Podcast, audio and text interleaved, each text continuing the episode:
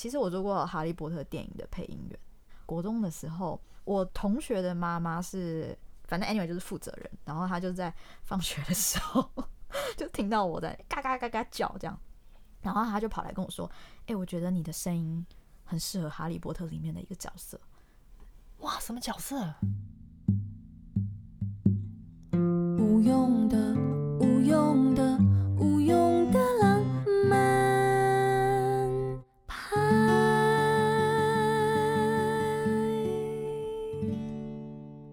今天路上如果要攻击你，你还知道这个对方是谁？可是网络是任何你不认识的人，他会把你的快乐吸走，而且他是二十四小时就存在，everywhere。Anytime，我觉得他就真的很像吸狂魔，你不知道 吸狂魔、吹狂魔、哦，催狂魔，不好意思啊。好，继续。对啊，你不觉得吗？他就是反映了，就是对你。哎、欸，你被你这样一讲，我觉得被霸凌的人就像被关到阿兹卡班一样。所以你那个时候你自己有没有这个感觉？你自己在经历那个被网络攻击的、呃我，我可以分享一下，我会有这个经验，是因为我以前也是做网络媒体。那你知道，网络媒体工作者就是，虽然我们不是名人，也不是网红哦。但就是你可能在你的文章中会有一些没有顾到的缺点，或是真的不小心犯错什么的。那很多人他真的就会咬着这件事情，然后用各种角度去攻击你，就说啊，你一定没读书啦。他说啊，现在的记者都是用这种人呐，然后就是会有一些完全不相干的的说法，去渲染。嗯，对，而且他那个渲染力很奇怪，就是真的一堆莫名其妙你都不认识的人，他就出来攻击你。你说哪里来的？对，所以你不觉得大家也把很大量的那种负面情绪投射到被攻击的那个身上？是，所以那你那时候有觉得你在阿兹卡班监狱的感觉 吗？我觉得那时候可能没有想到阿兹卡班监狱，但是确实是在一个很黑暗、很黑暗的状态。因为今天被你这么一讲，我突然觉得，哎、欸，那根本就是在阿兹卡班啊！而且你不觉得那个那个黑暗的感觉，你是你很难描述，你很难跟别人诉说，除非这个人跟你有同样的经历。就是它不是那种很明显，不是哦，你在车上可能受伤，嗯嗯，不是，他不是一个你视觉可见有流血的一个，对，它不是一个具体的，它就是你心灵上的一个，你被黑暗莫名其妙黑暗的事件攻击，然后还吸走你所有的精力，所有你的快乐感，而且很难被同理。你不觉得这个时代很多人都会用一个说法叫做抗压性来讲你的状态吗？就哦，你可能抗压性不够好。我是啊，这个就是社会嘛，历练几次就知道。因为我那时候发生的时候是比较年轻的时候，就是我觉得我很难去跟别人讲这件事情，是我就会被套一个抗压性不够，或是没有经验的这个套子。嗯，我好像就必须要去自己处理这个问题。我的方式，我那时候没有寻求什么资源啊，我也算是就是靠自己的方式，然后跟朋友之间聊天，才慢慢走出来这个困境。可是。我觉得我是不想要回到那个状态，而且我其实那个是一个很小的事情，就大概烧个一个礼拜我就没事。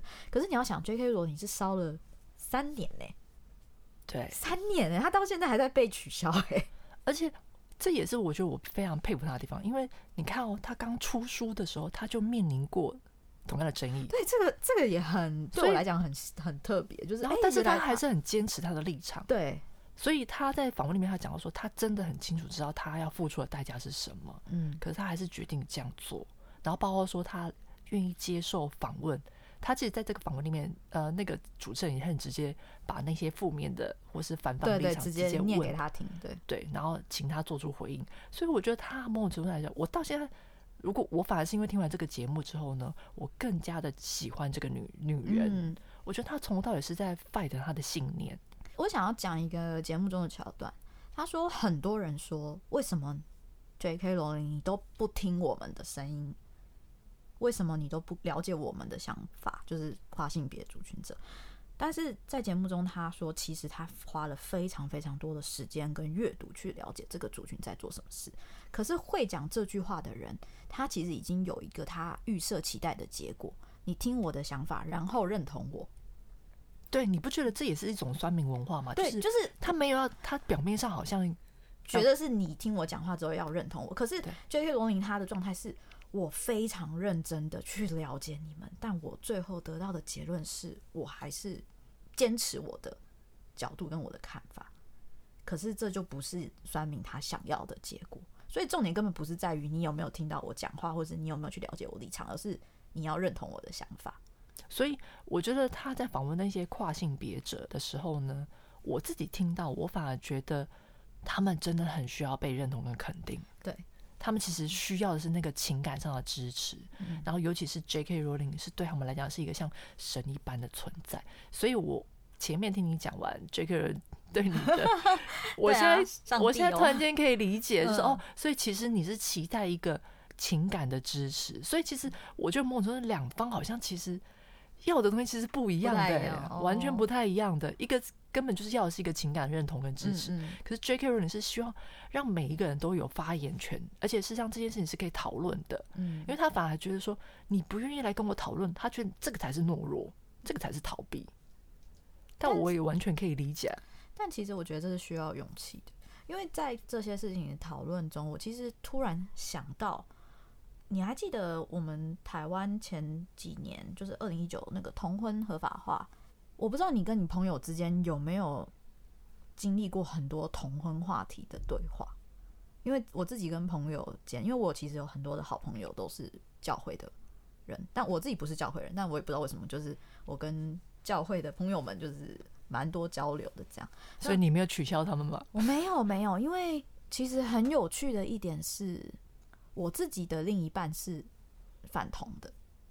嗯，我当时听到说，我也就是哇，很有趣吧？很有趣，很有趣。对，可是因为很多人听到就会觉得很惊讶，就说你怎么可能跟反同的人在一起？你怎么可以？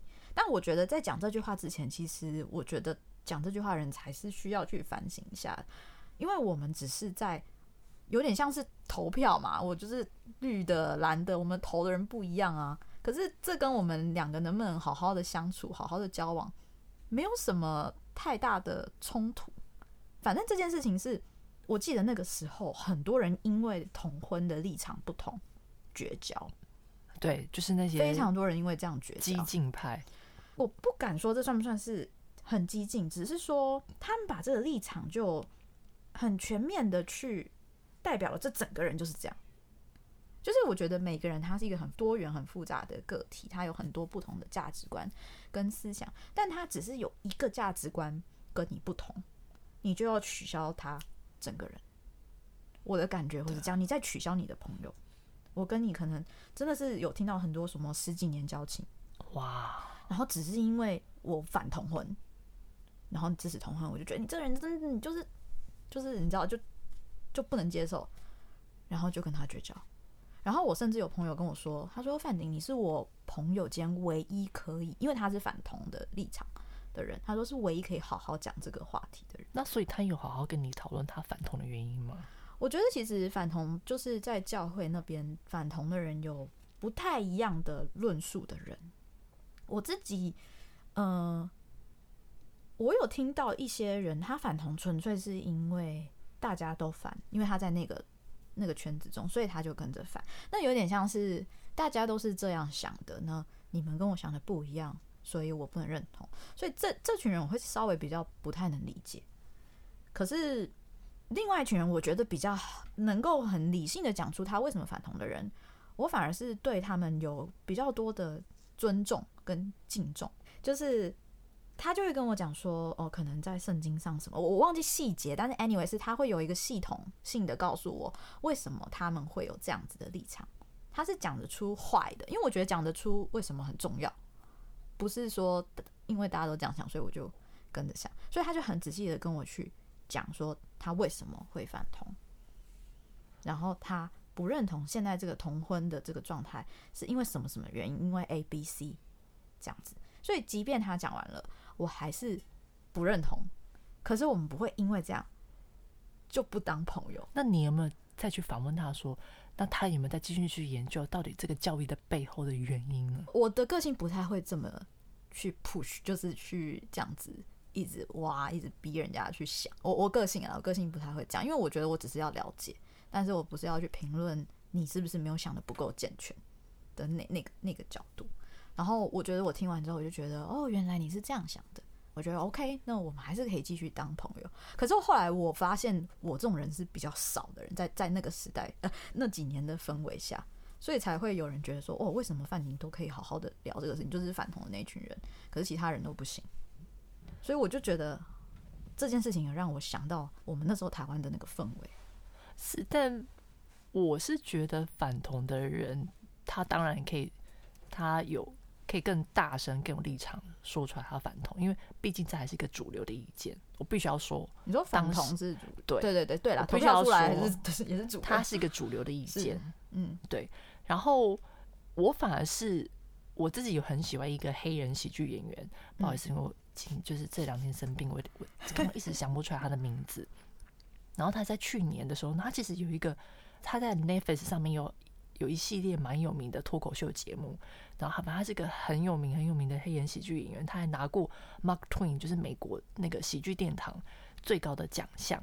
嗯，然后他其中有一集，他有个段子，他就讲就是说，他其实是用跨性别者跟同志女同志来作为梗子，作为段子来嘲讽。其实你去回想哦，就是所谓政治正确，还有就是这些性别正确，它是从好莱坞开始的。突然间开始啪扩散，一切变得很政治正确。然后那个黑人喜剧演员他就直接把这个拿了段子，然后在他这个节目的段子里面，他嘲讽了每一个，不管是男同志、女同志、跨性别，他每一个都嘲讽，而且他段子写的超好，写的超好笑。可是他其实他最后他要讲的一件事情是，他说为什么跨性别这件事情突然会引起大家的注意呢？因为这要回归到当时，这也是有点久，就是《Vanity Fair》，你还记不记得《浮华世界》这本杂志？它有一期的封面是一个跨性别者，他是一个男人变成女人，然后他就是现在那个 Kim Kardashian 家族的那个爸爸。哦，我不知道哎，回去可以查一下。你可以查一下，我现在不，他叫 K Caitlyn Jenner 什么之类的，反正他是那个家族的爸爸，就对。然后这个男生他原本是他还拿过奥运金牌哦，他是好像跑步健将，然后后来后来他在决定他在五。五六十岁的时候，他决定勇敢面对他的性别，然后变成一个女性，然后还登上了《Vanity Fair》的封面。然后那时候，整个就是大家都哇，非常非常震惊。也因为这个动作，让跨性别者突然间被扶上台面来讨论。但是这个黑人喜剧演员他点出一个原因，他说：“你有没有注意到，他就是典型的老白富的男人，就是老代表权力，富有钱。”然后是男人，可这个都代表非常非常主流的世界观。然后他又点出一件事，说，其实，在好莱坞，好莱坞其实某种程度，它也是一个资源被掌控在所谓的老白男的手上。所以他只是透过这个段子，他想要告诉大家说，当你们花了这么多时间在关注这些少数族群的权益，可是我们黑人，我们 fighting 了这么久，我们也只 fighting 到了一点点。那所以这真的叫公平吗？嗯，那所以是不是在所谓讨论少数族群之前，我们其实应该回到根本，所谓人这件事情，人就是每一个人本来就是不一样的，嗯，而不是区分你是跨性别，我是黑人，我是白人，什么什么什么的。对，我觉得蛮好的，因为我自己的观念啦，我自己的观念是，你只要是基于尊重。其实你只要核心价值是尊重，你面对任何类型的人都不会有太多的伤害出现，因为你是 out of respect。对啊，所以但前提是你要愿意去理解、倾听对方。对对对对对，我觉得这是一个很重要的事情。有，所以 J.K. 罗琳他在这个 podcast 里面，他好像有一集他也是讲到，是说。他说他的书里面的价值，大家都以为他在讲魔法或者什么不同族群什么之类的。嗯，他说他有一个核心价值是，他其实在讲所谓的什么才叫做人性的光辉这件事情，就是他想要，他想要，他其实真的核心是因为他经历过那种被打压，或是说贫穷。他说其实他真的什么样的生活，在他成名之前，他都经历过了。他绝对不是大家说，因为。有那个跨性别人攻击他，说他活在成功的粉红色泡泡里，所以他有提出反击，就是说他他不是没有辛苦过，他也曾经是一个落水狗，你知道吗？就是还要养小孩，单亲妈妈，然后饥寒交迫，只能去一个咖啡馆点一杯咖啡，然后冷的要死，然后这边。写小说，而且是写哦，不是太 对对对，真的写小说。对，可是他真的，他觉得他的核心价值是他希望可以让那些被压迫在黑暗中的人也可以被听见、被看见。他觉得这才是他一直以来都想要坚守的立场。嗯，我蛮喜欢他在回应那个主持人说：“诶，为什么他的读者会有那么多 LGBTQ 的族群？”他就说：“其实里面不是一个很经典的场景叫斜角巷吗？对，就是那个酒吧里面，然后海格就这样敲敲敲那些瓷砖，然后大家就走进去。他就说，其实当你当人当读者当 anyone 哈利走进斜角巷的那一刻，人性就被留在外面了。哎，我完全忘了。但我对我对这句话印象很深刻，就是他讲的这句话说，人性就被留在外面了。所以我们进去的时候可以是纯然的自己，就很像那个一级玩家的场景，还记得吗？就是你可以是 anyone。嗯，所以我觉得这个哈利波特的世界，它就是给一个读者给我们这样子的一个一个可以探索自己的空间，然后这个探索自己，回应我前面讲是安全的，安全的探索自己才会这么有魅力。变身嘛，因为有魔法，你可以变成任何人。对，然后又不受伤。对，这件事情到现在听起来都还是很迷人的，啊，很迷人啊！所以我现在还是很爱啊。就是讲哈利波特，哎，欸，我我觉得可以分享一个我自己跟哈利波特的关系好了。我不知道有没有跟小薰分享过，就是其实我做过哈利波特电影的配音员，没有，我没有跟你讲过这个故事。哎，欸，好像有，我忘了。Anyway，就是。国中的时候，我的同学的妈妈是华纳哈利波特的电影公司的中文版，反正 anyway 就是负责人。然后他就在放学的时候，就听到我在嘎嘎嘎嘎叫这样，然后他就跑来跟我说：“哎、欸，我觉得你的声音很适合哈利波特里面的一个角色，你要不要来试试看？”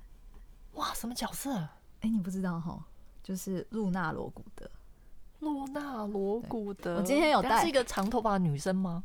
我今天有带她来，她是哪一个？她就是第五集、第六集里面有一个有点疯疯的女生啊！我想起来了，对，所以她觉得你有点疯疯的，我觉得有可能吧。反正那个时候很有趣，就是她说这个这个中文配音一直没有找到适合的人，就是他们已经寄了很多试音带过去了，可是一直找不到，就是。一直被退，就是华纳那边一直说不适合，不适合。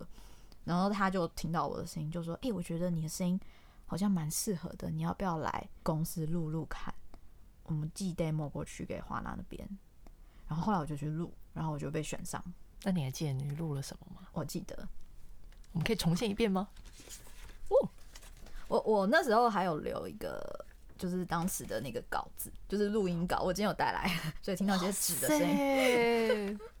我我觉得那对我来讲是一个很特别、很特别体验，因为我们在配音的时候，其实我们看的不是正式的电影的版本，是一个有点排练的场景。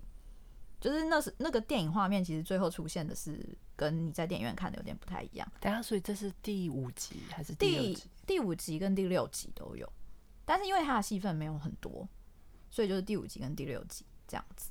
哇，就很酷哦！我觉得好像可以念一小段，但是我的声音已经不一样了，就是跟国中的时候比起来，哦、因为国中童音的感觉，对，国中就是国中国中声音可能比较俏皮吧，我觉得小时候，因为毕竟那也是十 十几年前的事。给那个小薰一点时间，他看一下那个脚本。没有，我在我我在看，说我想要听里面哪一段，好好好，我可以听你讲后面这一段吗？好，后面因为我很喜欢他后面哦，对，就大家还记得在第五集，哎、欸，忘记是哪一集，应该是应该是第五集吧，就是哈利的教父天狼星天狼星死掉了，他被那个贝拉杀死。那那个时候，其实，在电影的最后，露娜有跟哈利波特讲一段话，其实这段话确实对我影响也蛮深的，我觉得到后续也影响蛮深的。他好，我就念一下好了。你说要用那个。露娜的口，突然好害羞哦。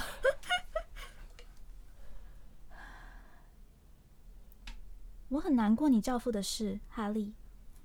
没关系，我妈妈总是说，失去的东西最后都会以不同的形式回到你身边，虽然不见得是我们想要的方式。那我想去吃一点布丁。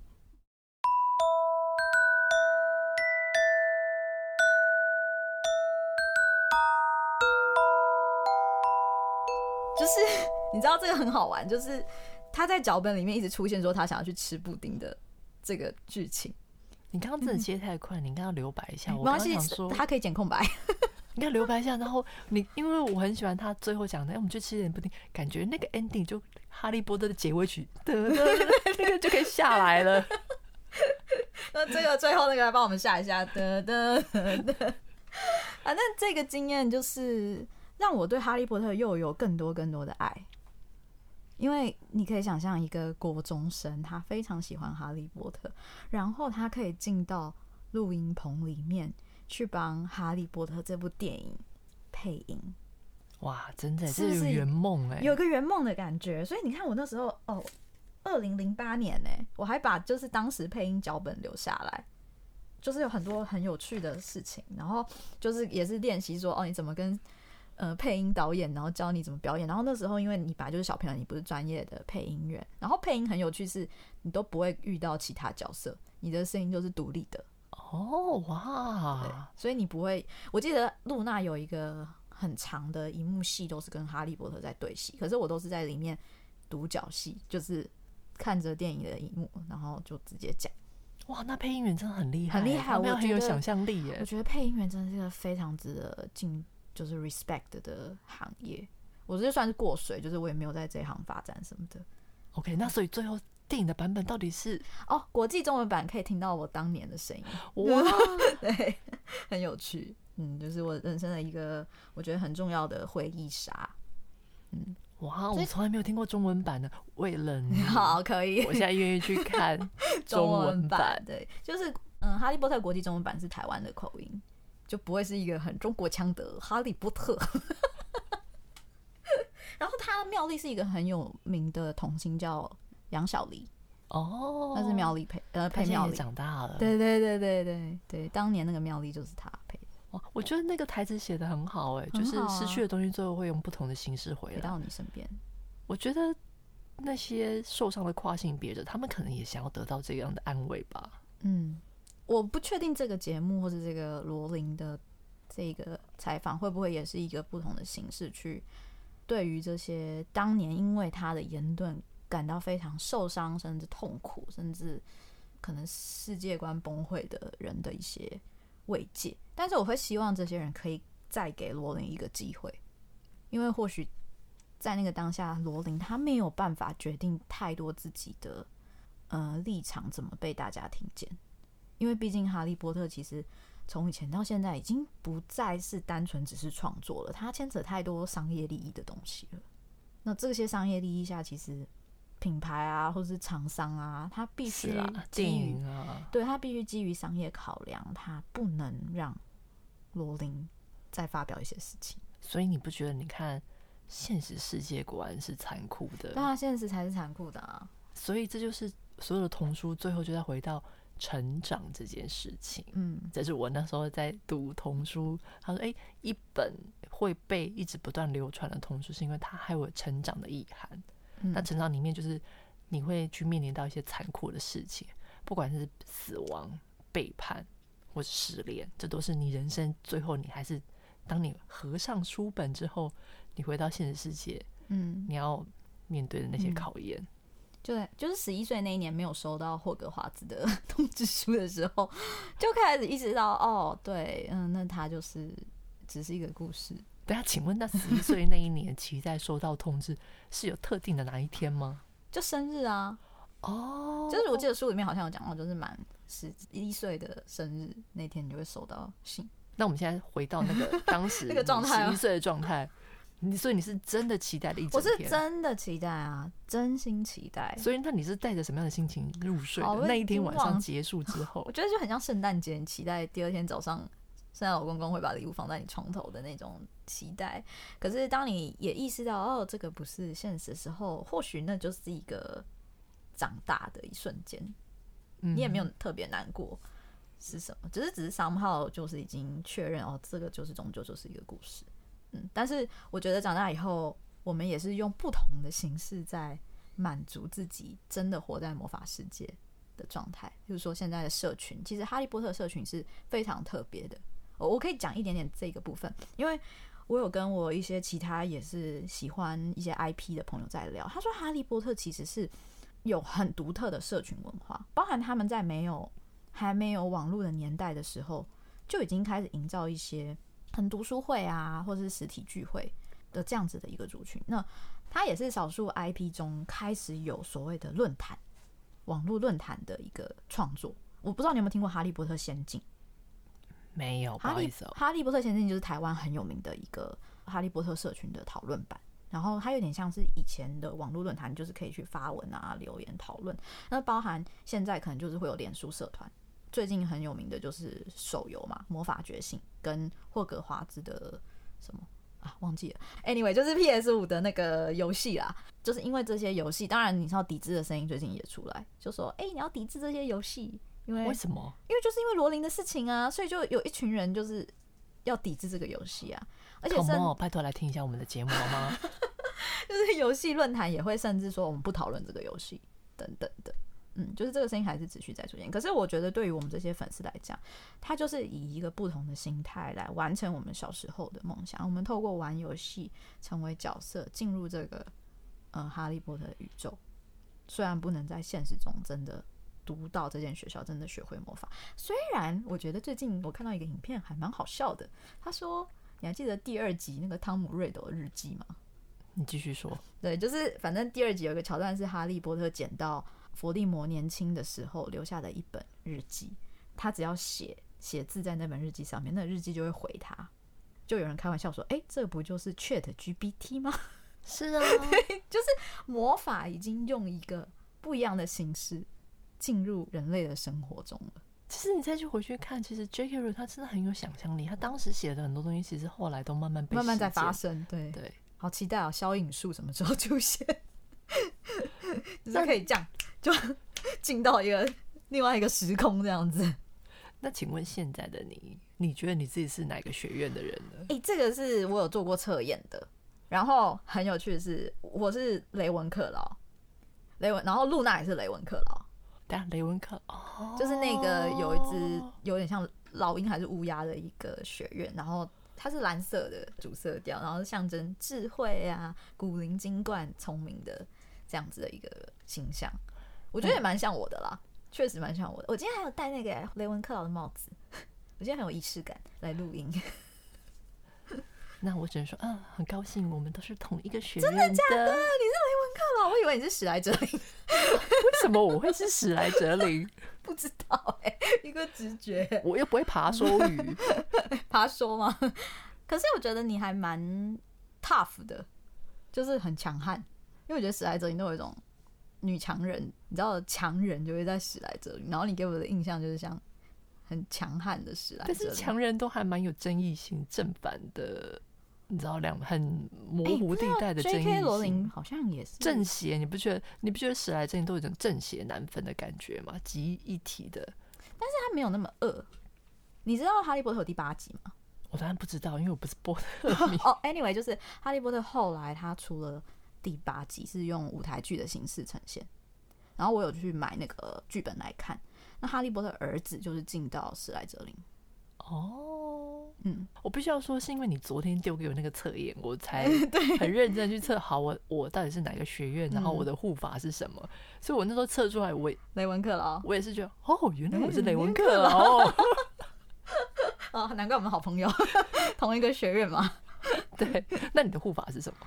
嗯，我的 护法我自己觉得很好笑，是那个刺猬，小刺猬。哇 我觉得还蛮像的，其实就是可能我也比较爱笑，可是就用很恰这样子。你呢？我那时候测出来，我也是看了两眼，嗯，unbelievable 是什么？我测出来是燕子。哦，燕子，你说那种尾巴是一把剪刀的那个燕子吗？对，燕子。哦，还蛮轻盈的，啊，很像你啊。真的，所以你觉得有像吗？我觉得有哎，欸，我觉得有哎，欸，我觉得你有那个灵魂。哦，真的，哦，我觉得你有你有那个燕子的灵魂，就是很很 light，然后可以哇！我本来很期待我是什么猫啊这种，哦，可能比较 cute 一点的，就没有没有 cute。反正 anyway，整个测出来的结果都跟我想不太一样，但我觉得、嗯、哦 OK，那也蛮蛮有趣的。对啊，我觉得这个测验也，哎、欸，它其实这四个分类是很有趣的。当然，你就像星座一样，你说要把人做这样的分类，好像有点狭隘。但我觉得这个很有趣是，是它也是一种创造社群的感觉，就是你对于这个学院有些认同，然后当然这个学院就是被罗琳有赋予一些很多正面的价值，就像其实史莱哲林虽然在整个故事中都是反派角色，但史内普他也是史莱哲林的啊，然后他后来其实大家发现他就只是。就是后来是 undercover，虽然我也觉得有点好笑，我之前看到说，嗯，这个该不会是 J.K. 罗琳喝醉的时候突然才想把它反正吧？没有，J.K. 罗琳说他其实很早就已经把结局都想好了，嗯，所以他在他在那个当初在挑好所有的演员，然后你记不记得演史内普的那个演员，我忘他叫什么名字，但已经过世了，就是，但他是一个很厉害的很厉害的舞台剧演员，对。因为我记得我看过一个报道，他有讲，就是说，J.K. 罗琳其实当时在拍《哈利波特》电影版的前两集的时候，那个史内普那个演员有去找他讨论，嗯，因为他因为你如果只看前两集的脚本，你会觉得这个人就是个坏人，你知道吗？不太好，不知道怎么演绎这个角色。没有，他就想说他他要更理解他的背后故事跟心境。嗯，那个报道就说，其实 J.K. 罗琳在那个时候就告诉这个演员说，其实史内普最后的是什么？哦，他有事先他告诉他，他已经告诉他了。所以代表说，J.K. 人早就已经想好了。嗯嗯，他在下笔的那一刹那，他就已经知道他结局是往那边走了。嗯，我必须要说，他真的是一个很聪明、很聪明的作者。如果以一个说故事的手法来说，那所以呢，这个秘密就存在于罗琳，还有就是演史内普的演员，就只有他们两个知道这个秘密。我那时候看这些，我觉得还蛮感动的。我也蛮感动的，听到的。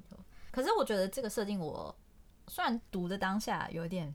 看不太懂，可是我觉得过了几年再想，我觉得是好的，因为我觉得这个社会本来就没有一个绝对的坏或是绝对的好。其实你要说格莱芬多就是最好学院嘛，我觉得很莽撞哎、欸。我觉得哈利波特某种程度上有点自大，莽撞自大。我觉得哈利波特有点蠢，好不好？对，对对，就也蛮衰的啦。我其实当时当初在看这个角色，我觉得。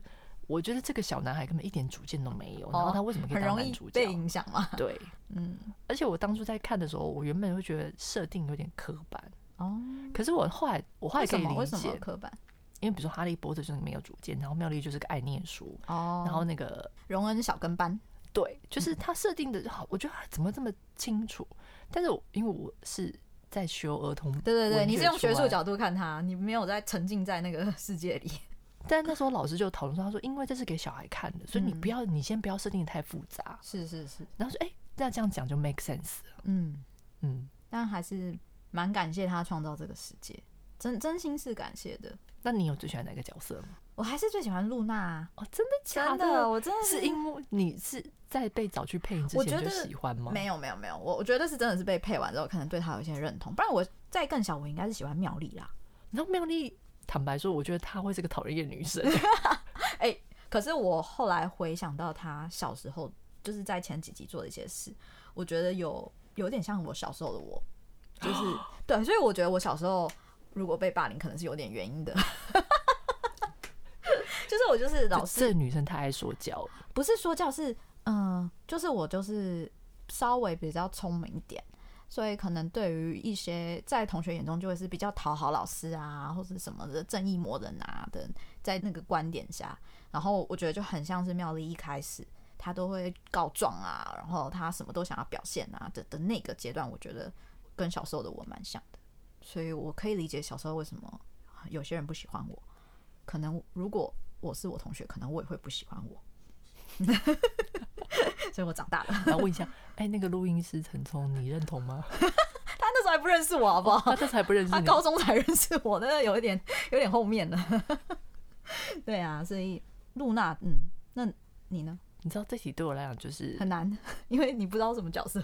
没有，我知道那些角色，可是可能是因为我认识哈利波特，我的切入点就跟你完全不一样。我是先认识罗琳，然后再认识里面的角色。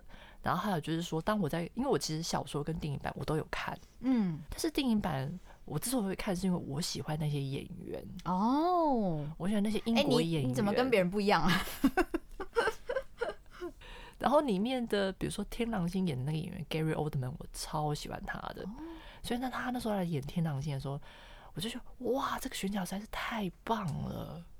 然后加上《天狼星》那一集又是我很喜欢的导演，所以你看我，我真的是用一个电影迷的角度来看这件事情。对对对，你是好莱坞角度，嗯，对啊，所以你选不出来，我选不出来，但我只能说我喜欢里面的演员。哦，就我觉得露娜这个角色到现在给我蛮多的力量的，因为她很怪啊，我自己觉得跟。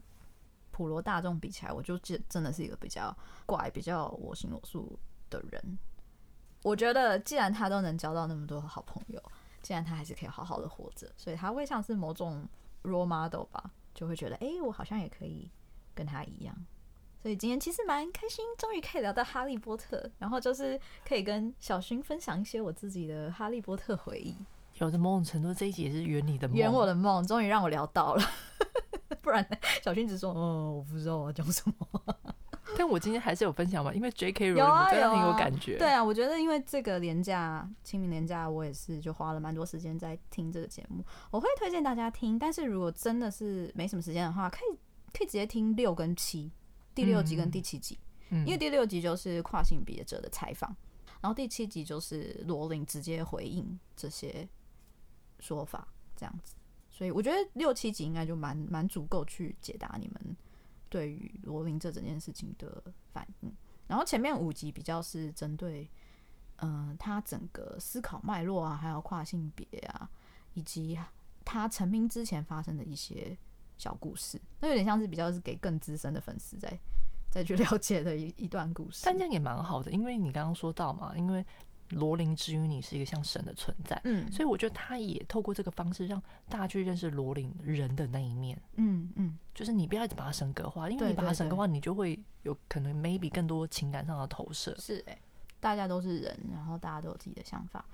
我可以小爆雷，他有回答一个问题，一个主持人的问题，也当做我们今天的结尾好了。他说：“今天你在跟一个人相处的时候。”你会抨击的是这个人的想法，还是这个人的个体？嗯，然后罗琳说绝对是想法。那我觉得我的立场跟罗琳是一样的。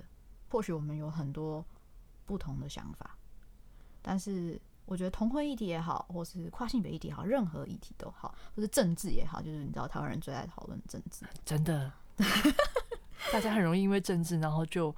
不去理解这个人，对，直接就站在对立面。对我，我还是要再强调我的我对人的想法是，人是一个很复杂的个体。然后你们之间有发生非常非常多事，包含我跟我的另一半，我们经历了很多事情。我真的不会因为他的某一个立场跟我不一样，而因此去抨击他整个人。因为我觉得罗琳他在讲这件事情的时候，其实也在回应很多。酸民他们在攻击罗琳的时候，已经不是在攻击罗琳自己的立场了，而是在攻击整个罗琳的人。是啊，而且我自己听了，我觉得很可怕的是，他有讲到那一些支持罗琳的人也被攻击。哦，我觉得这件事真的是一个很，你说他真的是个猎巫行动，哎，嗯，而且非常不理性的，嗯嗯嗯。所以我还蛮希望这个节目之后可以出一个什么中文 script 的，就是你知道逐字稿中文版。哎、欸，他是不是有粉丝页啊？这个节目他自己的粉丝有可能有，我记得他好像有哎、欸。嗯，我蛮希望可以再出个中文版啦，因为或是有什么语音字幕版，因为我真的是听得蛮累的，我会想要再 然后用中文好好再了解一下，或者出个中文书啊之类的。我是还蛮认真听，而且我是。抱着重新重新练习我的英文听力，然后在听的过程里面又把我当时研究那个哈利波特的 很多回忆再带回来，这样推荐给大家。对，然后推荐大家也好好去看一下，真的去 search 罗琳这个人，这个人，然后去了解他的言论，然后你再来决定你怎么看这件事情。没错，用你自己的想法去决定这个事件的好坏，无论你最后认不认同，你还是可以喜欢他的作品，就是这个世界。还是，我觉得还还是你很重要的一部分。我觉得我们还是要保有想象力。没错，就是你对每个人都是有想象力的，这样你就不会把它视为一个单一的、刻板的个体。然后我觉得今天小轩也提醒我不要神格化罗琳。其实我没有意识到这件事，我没有意识到自己在神格化他。可是因为你自己提了，你对对对啊，对啊，我我讲这句话的时候，其实我也有点惊讶。哎、欸，原来我是这样想的。那或许真的很多人都是。是是是。所以我觉得，我反而听你讲，我真的更可以理解为什么那些跨性别者。内心的那个愤怒，嗯，我觉得他们某种程度，他们也把他内心的痛苦投射在罗琳身上。嗯，那今天就聊到这里。对，我们两个同一个学院，今天也解谜了 啊耶我们是同学，原来如此啊！对，我是在天上飞，我的护法在天上 飞哦，我在地上钻，小智慧这样子。那欢迎跟我们同一个学院的人来跟我们相认哦。没错，那如果对我们有兴趣的话呢，我自己有一个 IG 叫做 F A I N J I N A R T，小薰有自己的粉丝专业，虽然很久没更新了，叫灵魂醉醺薰。好喽，非常感谢今天。